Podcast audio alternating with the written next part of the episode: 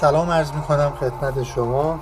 من افشین رزاپور هستم نویسنده کتاب داستان یک کتاب داستانی گرن داستان چند زندگی است تا دیگران بخوانند و نویسنده های بعدی در آثارشان استفاده کنند. مجموعه ای از زندگی نامه شرح حال و گفتگو با افراد. این کتاب با چشماندازهای خاصی که در اختیارم قرار داد جبران از دست رفتگی برخی رویدادها و بازگرداندن صدای گذشته به درازنای قرن در بسکتبال است.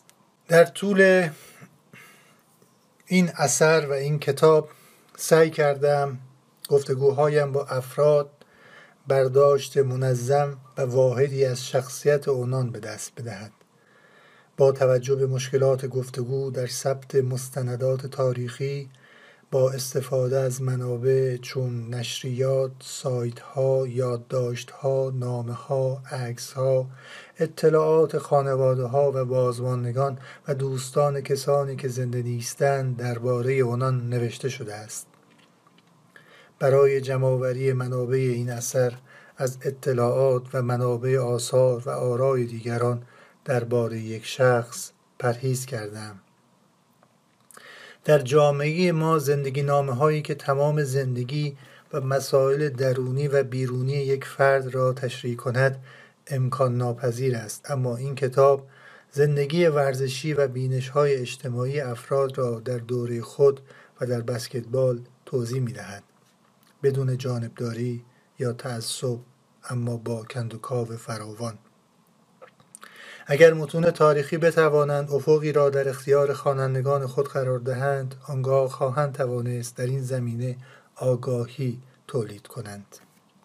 آنچه در این سلسله از گفتگوها بدان پرداختم صرفا دیدگاه زندگی نامه نویسی یا تاریخی نیست با اینکه زندگی نامه یا تاریخ اشتراکات زیادی دارند. حتی پس از آشنایی با زندگی ورزشی فرد در یک دوره تاریخی سعی کردم به کمک قصه پردازی اطلاعاتی را که در دست نیست ارائه کنم. در واقع زندگی ورزشی یک فرد علاوه بر تاریخچه مستندی که درباره آن فرد ارائه می‌دهد بهانه‌ای برای دستچین کردن بریده های حوادث واقعی زندگی ورزشی به همراه رویدادهای زمان او از همه جا تحت قالب تاریخ شفاهی است.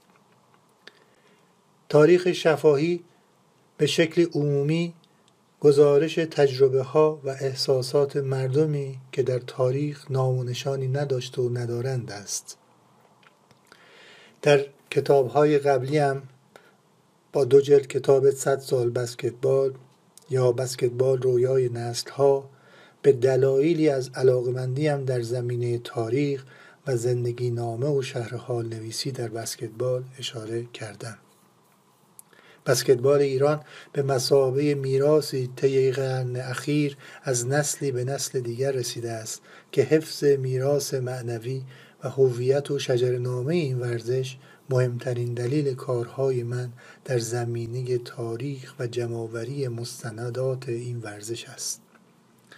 از طرفی نگاه به افراد به قصد بیان بینش ها و نگرش ها بزرگداشت الگوسازی و از و استفاده از تجربه دیگران برای من بسیار اهمیت داشته است. در سال 1351 تیم ملی بسکتبال استرالیا در مسیر آماده سازی خود برای حضور در المپیک 1972 مونیخ به تهران آمد و دیداری را با تیم ملی بسکتبال ایران برگزار کرد. تیم ملی بسکتبال در آغاز راه آماده سازی برای بازی های آسیایی 1974 تهران بود و هنوز سیمای تیمی یک دست نداشت زیرا بازیکنان به اردوهای شناسایی فرا خوانده می شدند اما تیم ملی با همون نفرات آشنا در دوره های پیشین مقابل استرالیا به میدان رفت. محمود عدل نادر کاشانی رضا اسماعیلی محسن خلخالی و امیر ایلیاوی بهترین های تیم ملی بودند.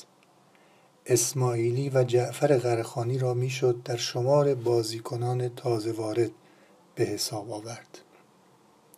نادر کاشانی می‌گوید اسماعیلی را از اواخر دهه چهل در تیمهای اصفهان شناختم که به لطف خصوصیات خوب و قدرت فراوان به جمع ملی پوشان بسکتبال پیوست. امیر ایلیاوی با قد بلندی که داشت سنتر تیم ملی بود و مقابل استرالیا خوب بازی کرد. او رقیب جوانی برای داوود حداد سنتر با تجربه تیم ملی به شمار می رفت که اگر روی فرم بود قابل مهار نبود. ایران در مقابل استرالیا نتیجه را با 24 امتیاز اختلاف واگذار کرد. نادر کاشانی در این مسابقه امتیازات خوبی در بین مدافعان بلند قامت حریف به دست آورد. او می‌گوید آنها پیش از شروع بازی به ما نشان ملی بسکتبال کشور خودشان را دادند در مقابل ما یادگاری نداشتیم به اونها بدهیم و حسابی خجالت کشیدیم. محمد رضا مشهوم مزفر بنی هاشمی سروش نگهبان آرتوش اسکندری محمد لطفی رضا شجاپور و جمشید قاسمی دیگر اعضای تیم ملی در دیدار مقابل استرالیا بودند. قضاوت این دیدار دوستانه بر عهده حسن نیکو داور بینالمللی و حسن زلفقاری بود. زلفقاری مربی و داور بسکتبال در ادامه فعالیت‌های خود مربی تیم ملی شد. وی از بازیکنان تیم ملی در دهه چهل نیز بود. کاشانی با اشاره به قدرت بسکتبال استرالیا می‌گوید موجودیت نامتعادل بسکتبال ایران در این بازی مشهود بود. ما با هر خصوصیاتی به استرالیا می باختیم اما مسئله اصلی این بود که بسکتبال ما طی سالها در یک سطحی متوقف شده بود و به تیمهایی مثل استرالیا به عنوان نیرو محرکه بسکتبال ایران نیاز داشتیم. سازندگی کم شده بود و نیروهایی که در باشگاهها شاید کمتر از اونها بهره می گرفتند در تیم ملی جایگاه ثابتی داشتند و این مسئله خیلی ها را آزار می‌داد.